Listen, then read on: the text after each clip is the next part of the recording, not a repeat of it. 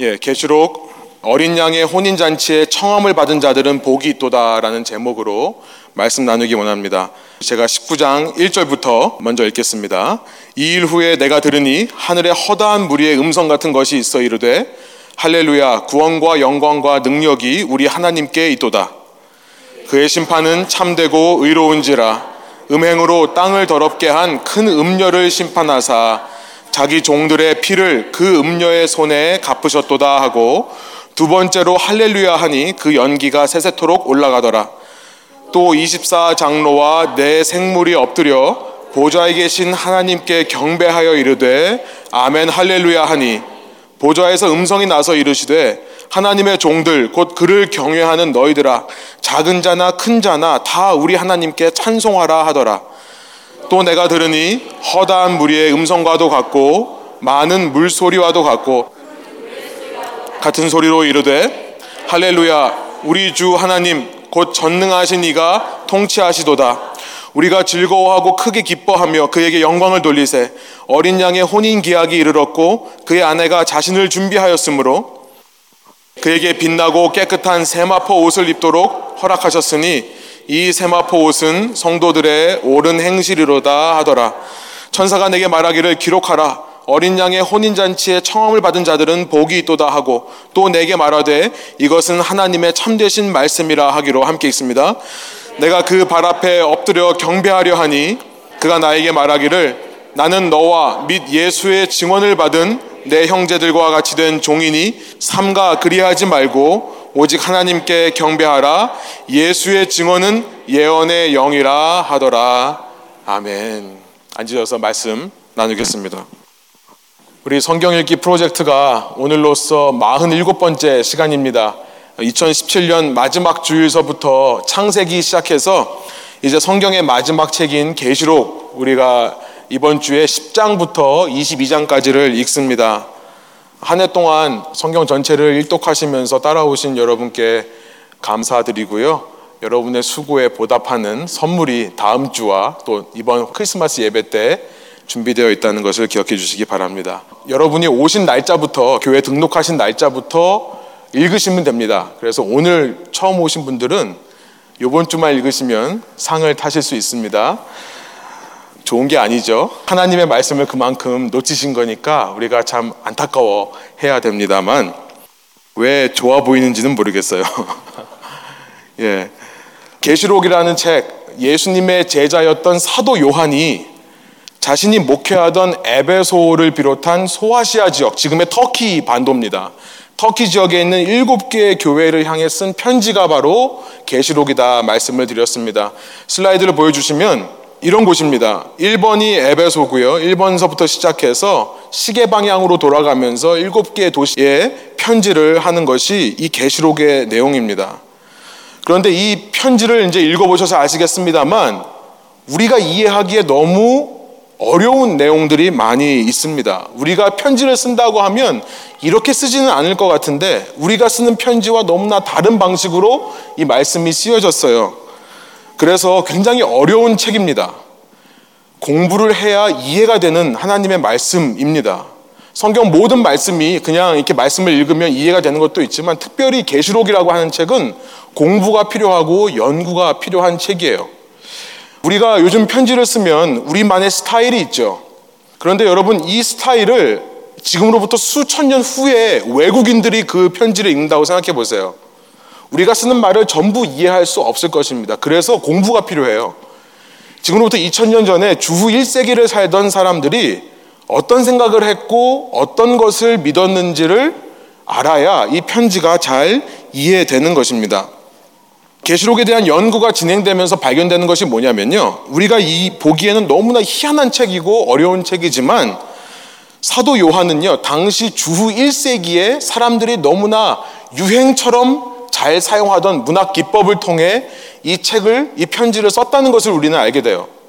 우리에게는 이해가 안 되고 생소하지만, 스트레인지하지만, 당시 사람들에게는 너무나 당연하고 자연스럽고 인기가 많던 그런 형식으로 썼다는 것입니다. 그것이 뭐냐면 묵시문학이라고 하는 장르예요. 이 문학 장르가요, 묵시문학, 아포칼립스라고 하는 장르입니다. 계시록 1장이 이렇게 시작하고 있어요. 이것은 예수 그리스도의 계시입니다. 계시다, revelation이다. 한국말로는 계시, 영어로는 revelation이라고 썼지만 그리스 말로 이것이 아포칼립시스라는 단어입니다. 여기서부터 아포칼립스라고 하는 묵시 문학이라고 하는 장르가 생겨난 것입니다. 쉽게 말하면 이것은 무엇인가 당시에 유행하던 표현법이라고 이해하시면 될 것 같아요. 오늘날 우리가 편지를 써도요, 이 시대에 유행하는 형태로 쓸 거죠. 당시 유행하던 형태로 편지를 쓴 것이다 생각하시면 될 겁니다. 공부가 필요하기 때문에 제가 성경에 나와 있는 책들 중에 아마 가장 많이 공부한 책이 요한계시록이 아닌가 싶어요. 그런데 공부를 해도 해도 어렵습니다. 그래서 이 시간에는 굉장히 어려운 내용이에요. 그런데 조금 쉽게 여러분에게 최대한 이해되실 수 있도록 이 책을 좀 설명하려고 합니다. 묵시문학이라는 게 어떤 표현법을 말하는 것인가? 이 묵시문학, 아포칼립스라는 것을 아주 쉽게 말하면 여러분 이렇게 이해하시면 되겠습니다. 같은 편끼리만 알아들을 수 있도록 상징이라든지 이미지라든지 숫자를 쓴 거다. 같은 편끼리 알아들을 수 있도록 쓴 거다. 그래서 좀 어려우시죠? 이게 무슨 말인가? 제가 좀 쉽게 어떤 예가 있을까 하다가 이런 걸 생각해 봤습니다. 우리 축구 좋아하시는 분들이 많아서 여기 뭐라고 써 있죠? Again 2002. Again 2002라는 말이 무슨 말인지 모르시는 분이 있으세요? 예. 모르시는 분은 어떤 분입니까? 2002년도에 축구 안 보신 분들이죠. 그러니까 이런 것과 비슷해요. 축구 본 사람들은 무슨 말인지 알아요. 아, 어겐 2002 하면 그래. 이 붉은 악마라고 하는 한국 축구 응원팀이요. 월드컵 때마다 이 문구를 사용합니다. 가장 최근에 올해는 지난 러시아 월드컵 때는 안 사용한 것 같은데요. 저번 월드컵까지 2014년까지 계속 이 문구를 써왔었어요. 어겐 2002. 여러분 같은 한국 사람이라 해서 다 아는 것이 아닙니다. 제 딸이요. 막내가 2012년생이거든요. 어겐 2002 물어보면 그게 뭐야? 이래요. 같은 한국 사람이라도 아는 게 아니죠. 같은 민족이라도 아는 게 아니라 그때 그 시기에 함께 있던 사람, 아까 말씀드린 대로 2002년 때 월드컵을 본 사람. 근데 왜 이런 표현을 쓸까요? Again 2002. 왜 이런 표현을 쓸까요? 이 묵시문학이 이런 것과 비슷해요. 많은 이유가 있지만 그 중에 두 가지만 여러분에게 소개를 하겠습니다. 첫 번째는 뭐냐면 이런 표현을 쓰는 이유는 impact이에요. 그러니까 듣는 사람들의 마음 속에 이 글자를 보는 사람들 마음 속에 이 메시지가 아주 강하게 와닿게 하기 위해 이런 표현을 쓴다는 겁니다. 잘 기억되게 하기 위해서. 다음 슬라이드 보여주시면 이렇게 했다고 생각해 보세요. 이 again 2002가 이런 의미거든요. 지난 2002년 월드컵에서 보여주었던 실력으로 좋은 결과를 만들어 우리를 열광하게 해주세요. 근데 이렇게 말로 쓰는 것보다요. again 2002 하면 좀 더 그 메시지가 강하게 와닿는 겁니다. 잘 기억이 되고요. 계시록이 이런 상징들과 이미지들과 숫자로 쓰여지는 이유가 바로 그것입니다. 환상을 본 것을 기록하는데요.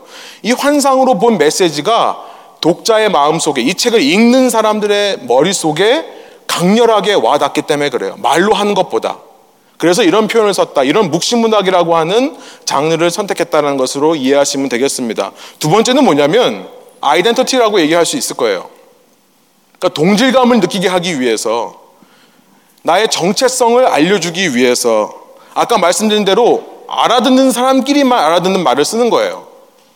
우리 젊은이들이요. 자꾸 어른들이 못 알아듣는 말을 쓰죠. 그죠? 제가 저번에 말씀드렸죠. 낄끼 빠빠. 저는 무슨 말인지 몰랐어요. 낄끼 빠빠. 낄 때 끼고 빠질 때 빠져라. 이런 말들을 만들어낸 이유가 뭡니까? 이 아이들의 마음속에는 sense of belonging, 소속감이 중요한 거예요. 그래서 우리끼리 쓰는 말을 통해 우리 세대가 아닌 분들과 죄송하지만 거리를 두고 싶은 겁니다. Again 2002라는 표현을요, 미국 사람이 알아들을 수 있을까요? 그것도 2000년 후에 외국인들이 알아들을 수 있을까요? 그래서 공부가 필요한 거예요. 그래서 공부가 필요한 겁니다. 그래서 우리가 계시록을 읽으면 너무나 낯선 게 당연한 거예요. 그런데 그 당시 사람들은 척하면 척이었어요. 특별히 당시 유대인의 상황은 로마 왕국의 지배를 받던 상황입니다. 마치 한국이 일본에게 식민 통치를 받았던 시대처럼요. 로마 왕국에 의해 유대인들 또 기독교인들이 핍박을 받던 시기예요. 이 책을 쓰는 사도 요한은 그 로마 왕국에 의해서 엑사일, 유배됐던 사람입니다. 반모섬이라는 곳에 유배됐던 사람들이에요. 이 사도 요한이 로마 왕국에 속해 있는 도시에게 편지를 보내면서 우리끼리만 알아듣는 말을 쓰는 것은 너무나 당연한 거예요. 여러분 지금도 선교사님들한테 이메일 보낼 때 혹은 카톡 메시지 보낼 때 우리가 암호화하죠. 그러니까 이렇게 카톡 보내지 않습니다. 이렇게 이메일 하지 않아요. 선교사님 그동안 안녕하셨어요. 교회는 잘 되고 계신지요? 기도드립니다. 이렇게 말하지 않죠. 어떻게 합니까? 특별히 핍박이 심한 나라에 가 계신 분들한테는 이렇게 씁니다. 사장님, 회사는 잘 되고 계십니까? 기도합니다. 안 하고, 뭐 두 손 모읍니다. 혹은 뭐 기억 디귿 합니다. 이렇게 얘기를 하는 것처럼 제 처형이 그 아프리카 M국, M국에서 선교사로 나가 있었는데요. 처형에게 보낼 때는 아예 요즘 그런 서비스가 있습니다. 제가 한국말로 영어로 쓰면 전부 인코딩을 해요. 암호화 시켜서 깨진 글자로 가고요. 그걸 받는 사람만 해독할 수 있게끔 그런 시스템들이 있을 그런 시대입니다. 마찬가지로 사도 요한은 편지를 쓰면서 암호화를 하는 겁니다. 로마 왕국이 핍박하는 시기이기 때문에 그 핍박을 피해 같은 민족, 같은 크리스천들에게 편지를 보낼 때 암호화하는 거죠. 이것을 통해 동료 크리스천, 그 에베소에 있는 소아시아 지역에 있는 크리스천들에게 동질감을 불러일으키는 거고요. 그들의 정체성을 알려주는 겁니다. 우리는 신앙이다, 믿음의 공동체다 라고 하는 정체성을 세워주는 거죠. 그런데 사도 요한이 이것을 하면서 아무도 알아듣지 못하는 이미지와 상징으로 한 것이 아니라요. 사도 요한이 기가 막혀요. 성경에 나와 있는 이미지와 상징을 사용해서 얘기를 하더라는 겁니다. 그 당시 성경은 구약 성경입니다. 그러니까 구약 성경에 나오는 이미지와 상징들을 써서 함을 통해서 성경을 읽은 사람들이라면 알아들을 수 있는 말로 하게 되는 거예요. 너무 감사한 게요. 오늘날 우리 성경에도 그 구약 성경이 붙어 있죠. 그 구약 성경을 읽은 우리들은요, 사도 요한이 무슨 말을 하는지를 알게 되는 겁니다. 그러니까 이 모든 내용을 좀 정리해 볼게요. 이 묵시문학, 아포칼립스라고 하는 것은 외부자들, 아웃사이더들한테는 굉장히 비밀스러운 표현법이 되는 겁니다. 외부자들이 무슨 얘기를 하는지 못 알아듣는 표현이 되는 거예요. 그런데 누구에게는 비밀스럽지 않죠? 내부자들, 인사이더들에게는 그 표현을 이해하는 사람에게는 그 메시지가 너무나 강렬하게 와닿는 거고요. 그 표현을 이해하는 사람들에게는 머릿속에서 지워지지 않는, 마음에서 지워지지 않는 동질감, 아이덴티티, 정체성이 세워지는 겁니다. 그런 유익을 위해 이런 표현을 쓰는 거예요. 그래서 실은요, 이 계시라는 단어, 다음 슬라이드를 보여주시면요, 이 아포칼립스라는 단어의 원래의 그리스 말 뜻이 뭐냐면 이런 거예요. unveiling, 드러내다. 그러니까 외부 사람들이 보기에는 이것이 감춰져 있는 것처럼 보여요. 감춰져 있는 것이 아포칼립스가 아니라요. 그 내부자들에게는 의미가 드러난다. 이런 뜻이에요. 묵시문학은 드러내기 위해 쓰는 겁니다. 그래서 한국말이 계시라고 revelation이라고 번역을 하는 거예요. 계시, unveiling. unveiling 하면 떠오르는 이미지가 있습니다. 다음 슬라이드 보여주시면 뭐 평화의 소녀상 이게 중요한 게 아니라요.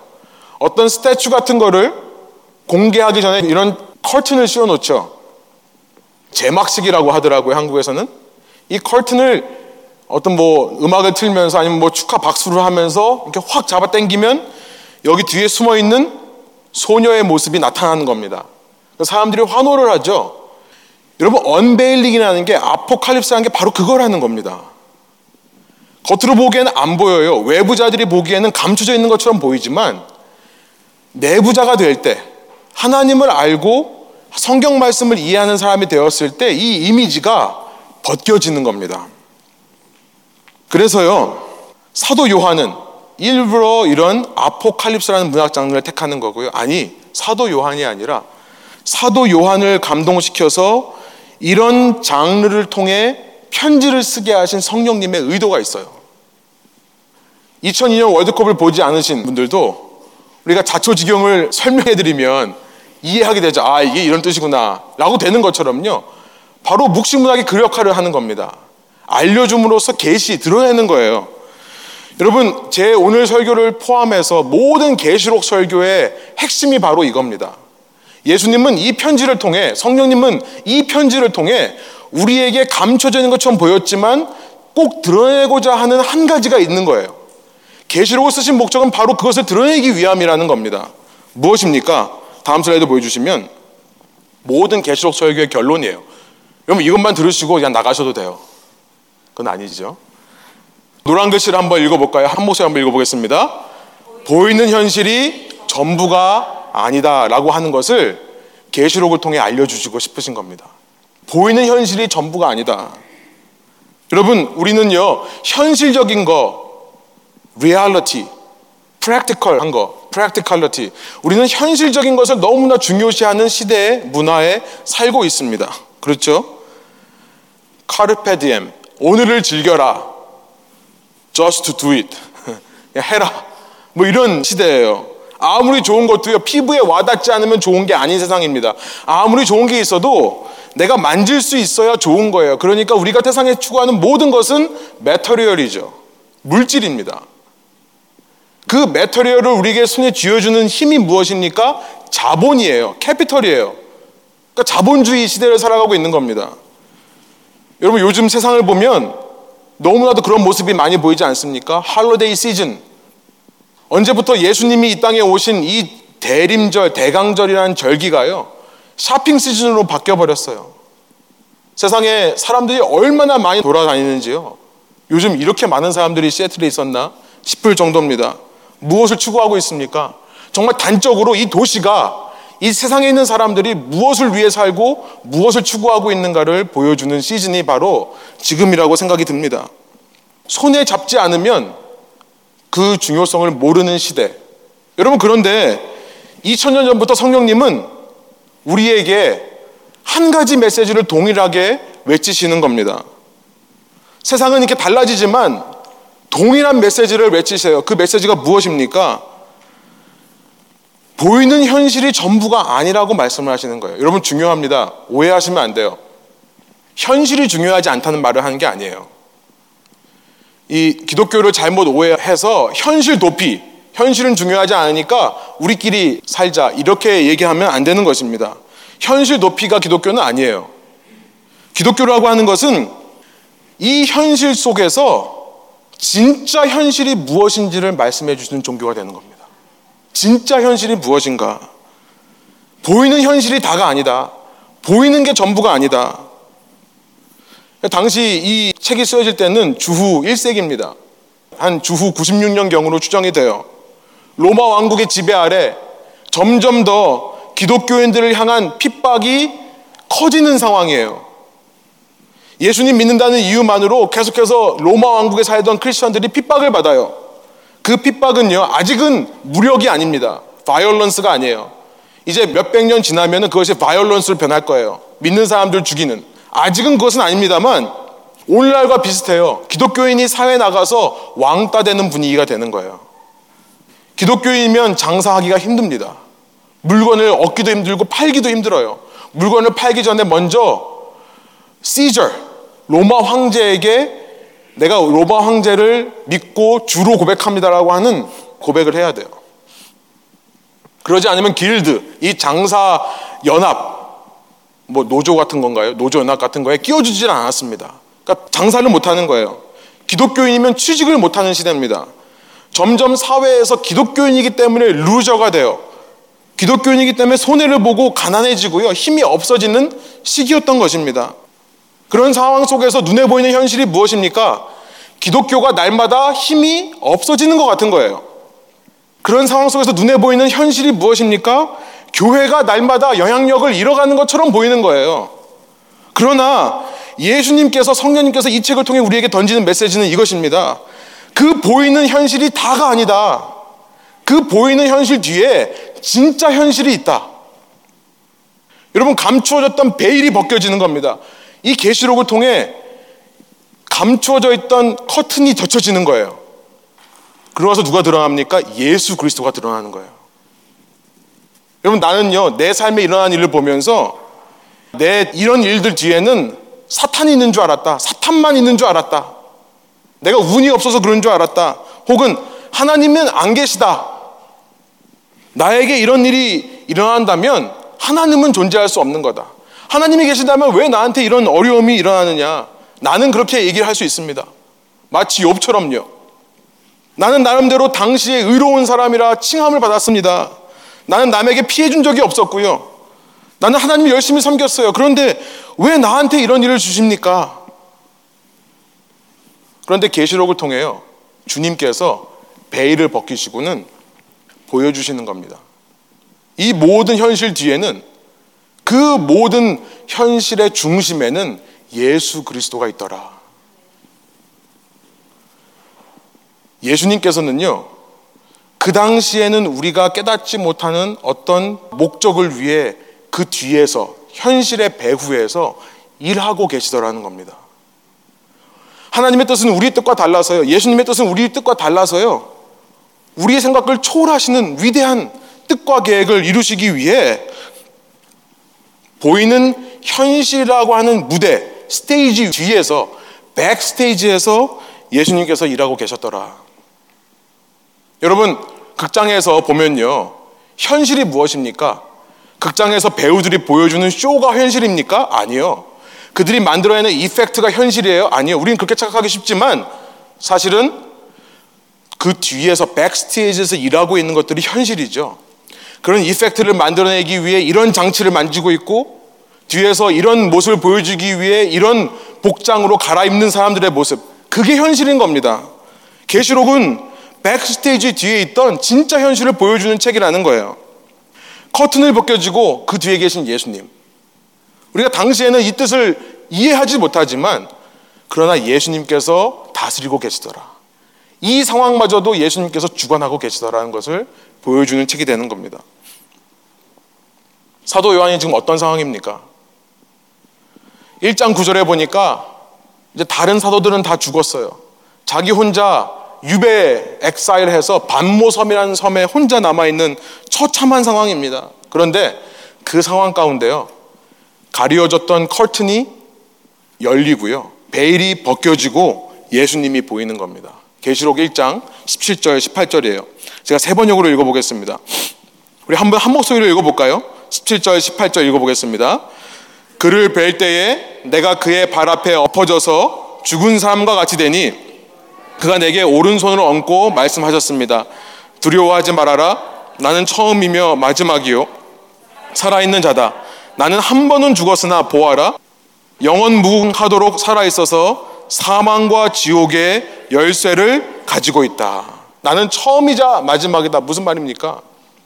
내가 모든 것을 주관하고 있다는 거예요. 내가 모든 것 속에 있다는 말씀입니다. 계시록의 맨 마지막 장에 가보면 22장에 가보면 동일한 메시지로 끝나는 것을 알 수 있습니다. 22장 13절이에요. 세 번역으로 한번 한 목소리 읽겠습니다. 나는 알파며 오메가 곧 처음이며 마지막이요 시작과 끝이다. 알파라고 하는 것은 그리스 단어의 첫 글자입니다. 영어의 알파벳 A라고 생각하시면 되고요. 오메가라고 하는 것은 맨 마지막 글자입니다. Z라고 생각하시면 돼요. A to Z. 아마존이 아니라 아마존이 그거죠. 우리는 모든 걸 다 판다. 그게 아니라요. 예수님께서 알파와 오메가더라. 예수님께서 모든 것을 다 주관하고 계시더라. 여러분 이것이 샌드위치 기법입니다. 유대인들이 자주 사용하는 기법이에요. 샌드위치 뭡니까? 빵과 빵 사이에 고기가 들어있는 거죠.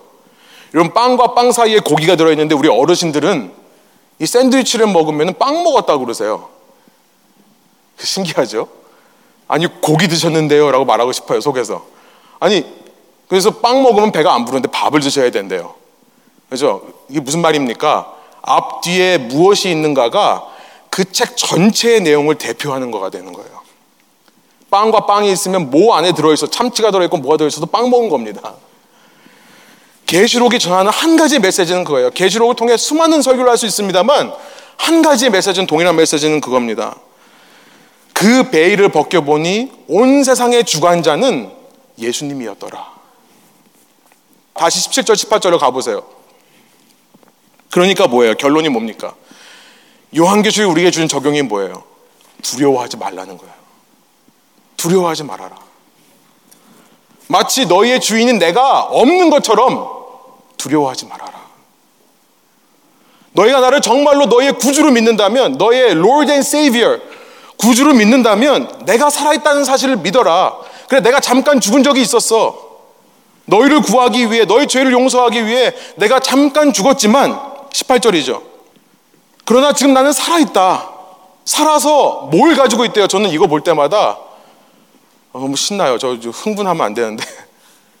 너무 신나요. 뭘 가지고 있다고요? 사망과 지옥의 열쇠. 여러분, 예수님께서 일부러 사망의 감옥이라는 곳에 내려가셨던 겁니다. 일부러 예수님께서 그 고난을 받으셨어요. 왜요? 그 감옥 열쇠를 가지고 올라오시기 위해서요. 아멘이세요? 여러분, 감옥이라고 하는 것은요, 열쇠가 빼앗기면 말짱 꽝입니다. 아무 능력이 없는 거예요. 아무런 영향력이 없는 겁니다. 예수님께서 말씀하시는 거예요. 세상에 너희를 죽일 것 같으냐?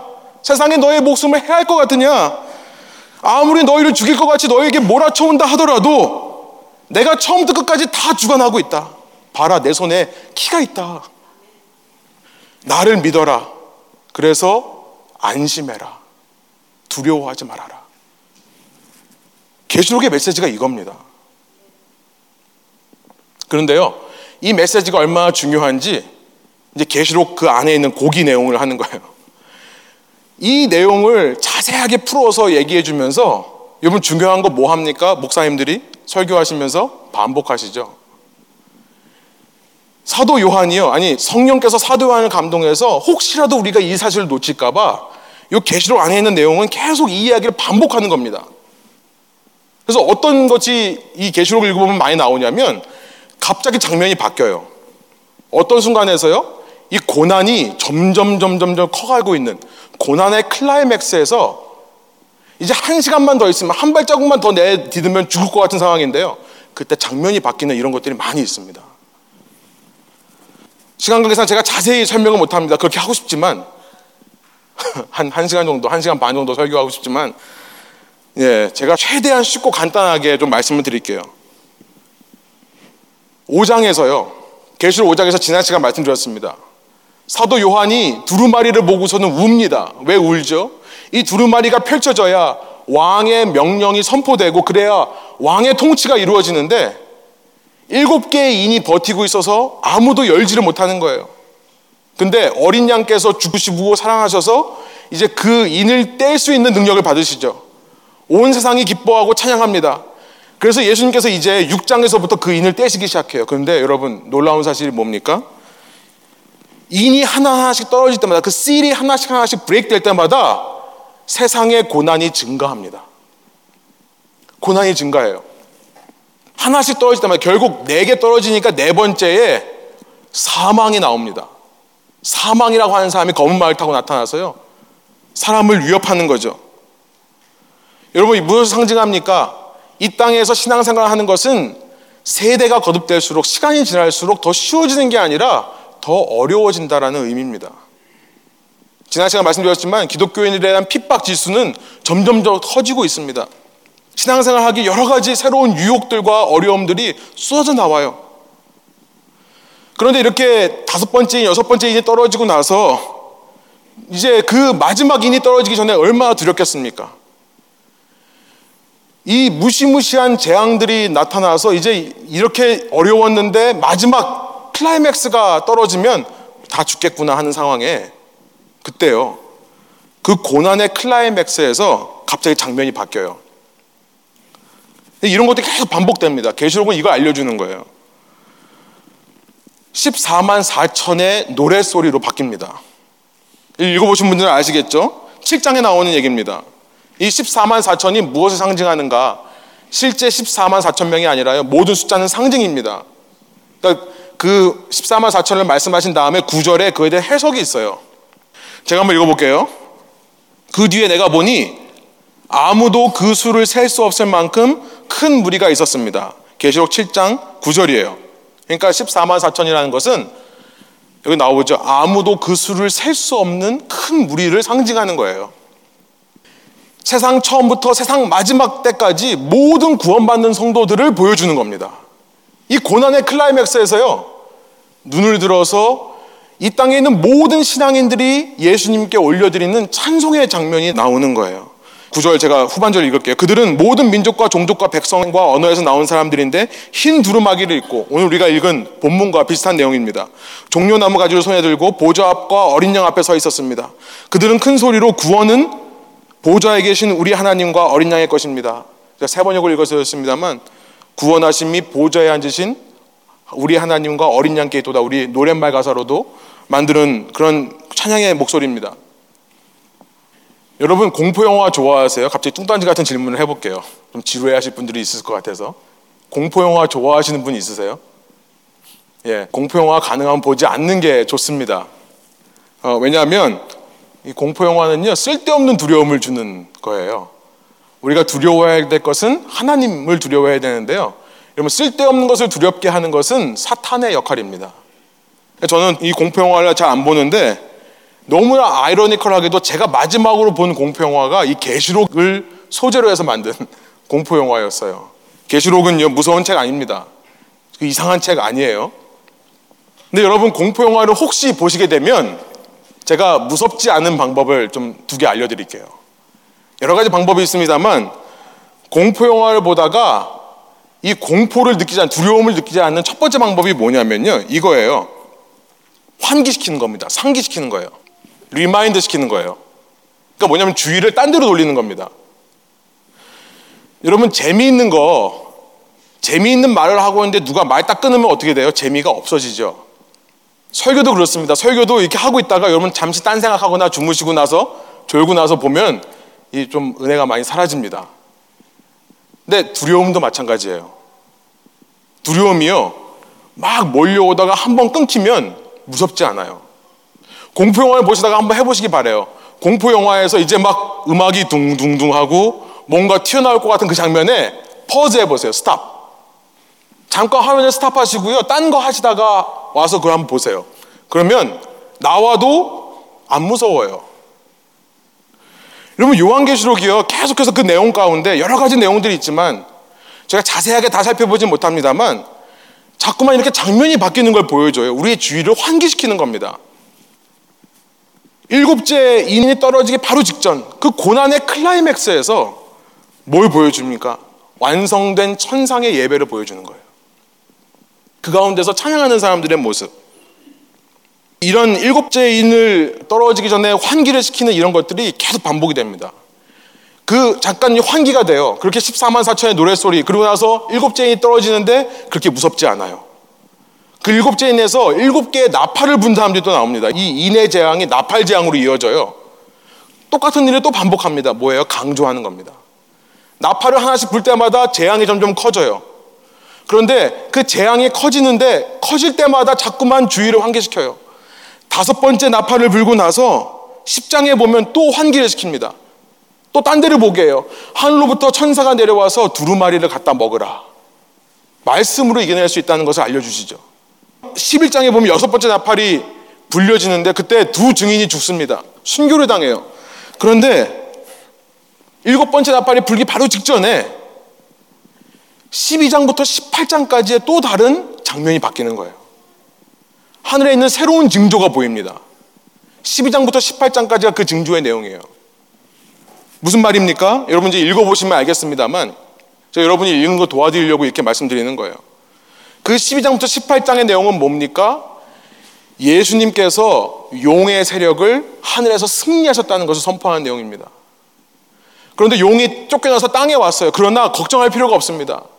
땅에서 교회를 삼키려고 하지만 그래서 용이 자기가 부리는 두 짐승을 불러내고 그 짐승 위에 심지어 음녀, 이 바벨론이라고 하는 음녀가 앉아서 성도들을 핍박하려 하지만 하나님께서 그들을 보호해 주시더라.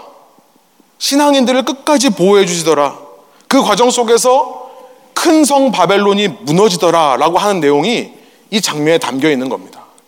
이것이 일곱 번째 화라는 거예요. 안 무섭습니다. 무섭지가 않은 거예요. 흐름을 끊는 거죠. 흐름을 끊는 거예요. 여러분, 계시록의 메시지가 두려워하지 말라는 메시지인데요. 그걸 위해서 우리에게 주시는 적용이 뭡니까? 여러분 삶에서 흔들리려고 할 때마다 여러분 저는요 믿음을 이렇게 정의합니다. 무엇 무엇 때문에 흔들리지 않는 것. 이것이 믿음입니다. 계시록은요 계속 우리에게 이걸 질문해요. 이 삶을 살면서 이 땅에서 삶을 살면서 과연 너희들 속에 믿음이 있느냐? 라는 질문. 이 땅을 살면서 가장 믿음이 없는 때가 무엇입니까? 이 땅을 살면서 가장 믿음 없는 때는요, 교회 안 나오고 봉사 안 하는 때가 그때가 아니라요. 내 삶에 일어나는 상황 때문에 위축되고 절망하고 실망하는 때가 믿음이 없는 때입니다.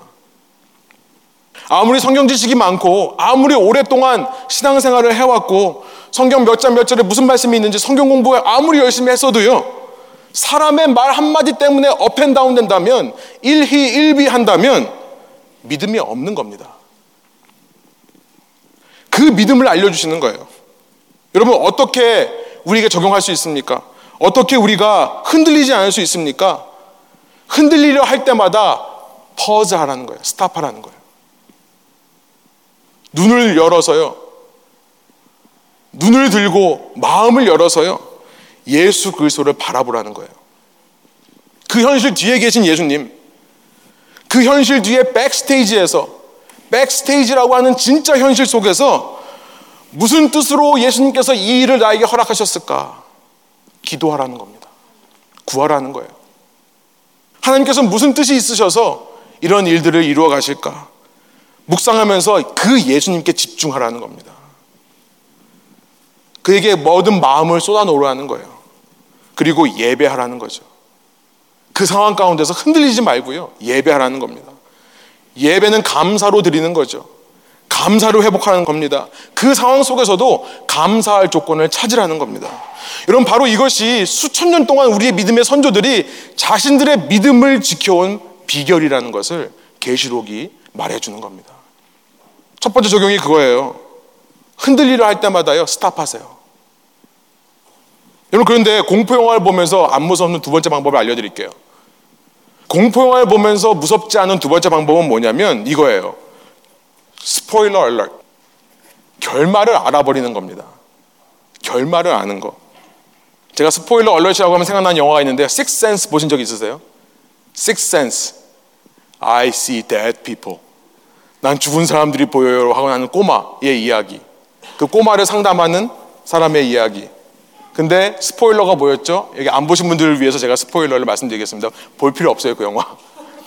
네, 이 말씀드리니까요. 뭡니까? 개가 죽은 애래. 개가 죽은 애래. 그래서 이 영화가 나왔을 때 굉장한 반전이 있었어요. 아무리 무서운 영화도요, 두 번 보면 안 무섭습니다. 그죠?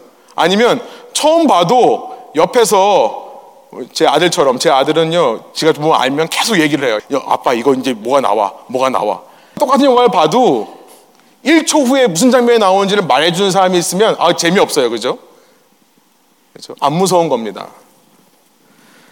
여러분 이렇게 인해 재앙이 나팔 재앙으로 바뀌고요, 나팔 재앙이 대접 재앙으로 이어지지만요. 다시 말해 이 땅을 사는 한 신자들의 삶 속에 계속해서 어려움과 고난이 있지만요.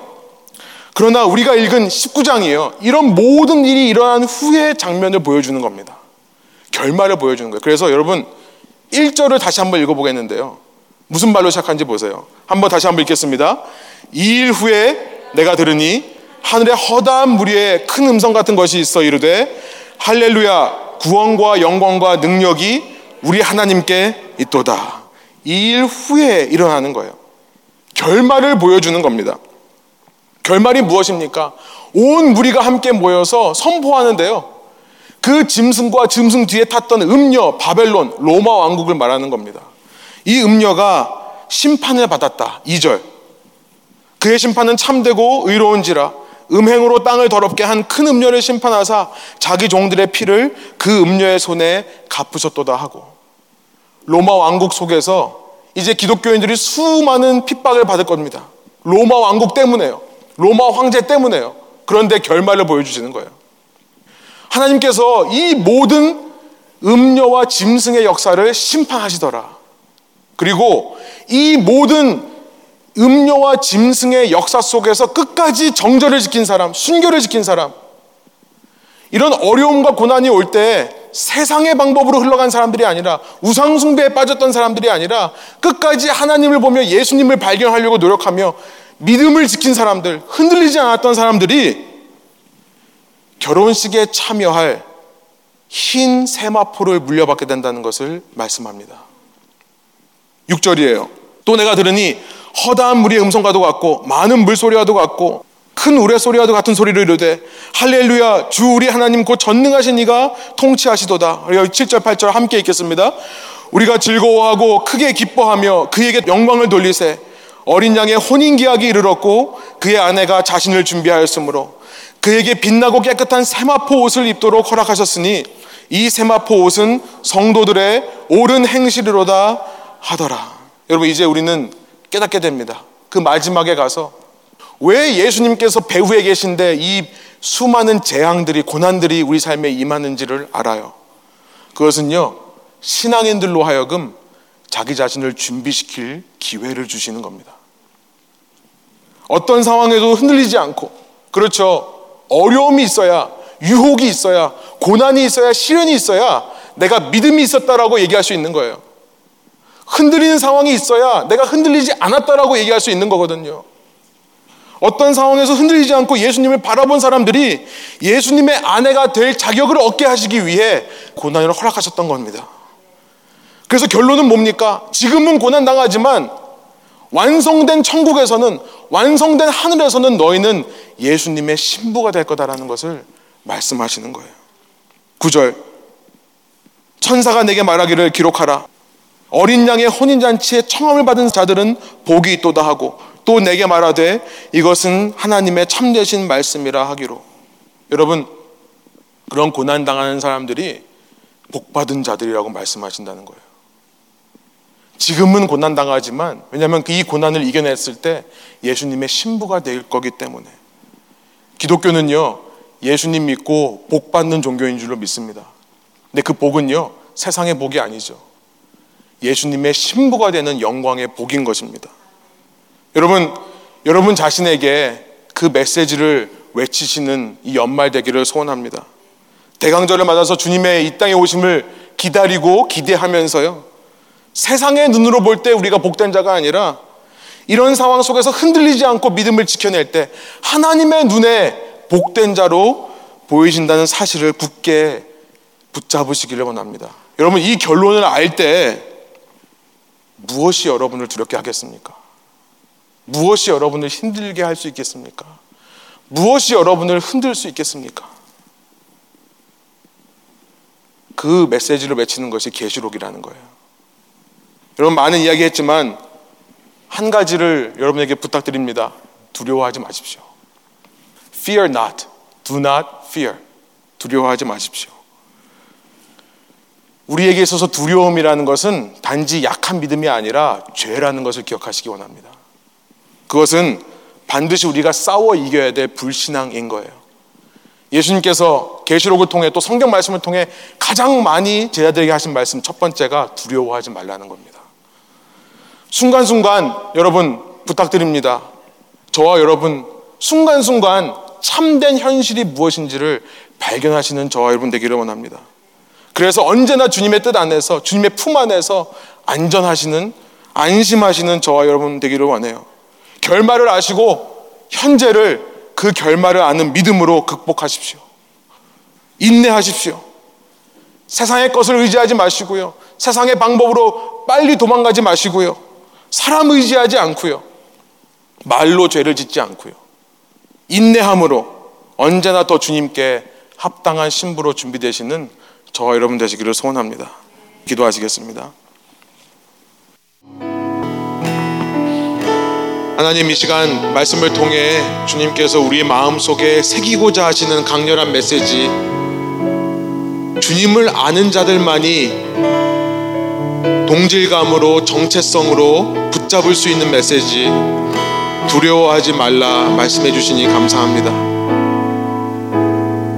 이 땅의 상황 속에서 순간순간 무엇 무엇 때문에 내가 흔들리려고 할 때 우리는 멈추어 서서 그 상황에 휩쓸려 말로 죄를 짓고 행동으로 죄를 짓기보다 이 현실 뒤에 계신 진짜 현실 가운데 계신 예수님을 바라보는 훈련을 하게 하여 주옵소서. 그래서 내 입과 내 손과 발이 내 머리가 생각이 범죄하지 않게 하여 주옵소서. 어떤 순간에도 끝까지 믿음을 지켜놓으라고 말할 수 있는 자들 되게 하여 주옵소서. 주님께서 그 결말을 우리에게 보여주셨기에 유혹과 시험과 시련이 있을 때마다 주님의 신부로 준비되기 위한 과정이라는 것을 깨닫고 믿음으로 이겨내는 저희들 되게 하여 주옵소서. 성령께서 저희와 함께 하여 주셔서 능히 이기게 해 주실 줄 믿습니다. 주님께로부터 구원이 왔으니 주님께서 저희를 끝까지 이루어 주옵소서. 감사와 찬양을 주께 올려드리며 예수 그리스도 이름의 영광을 위하여 기도합니다.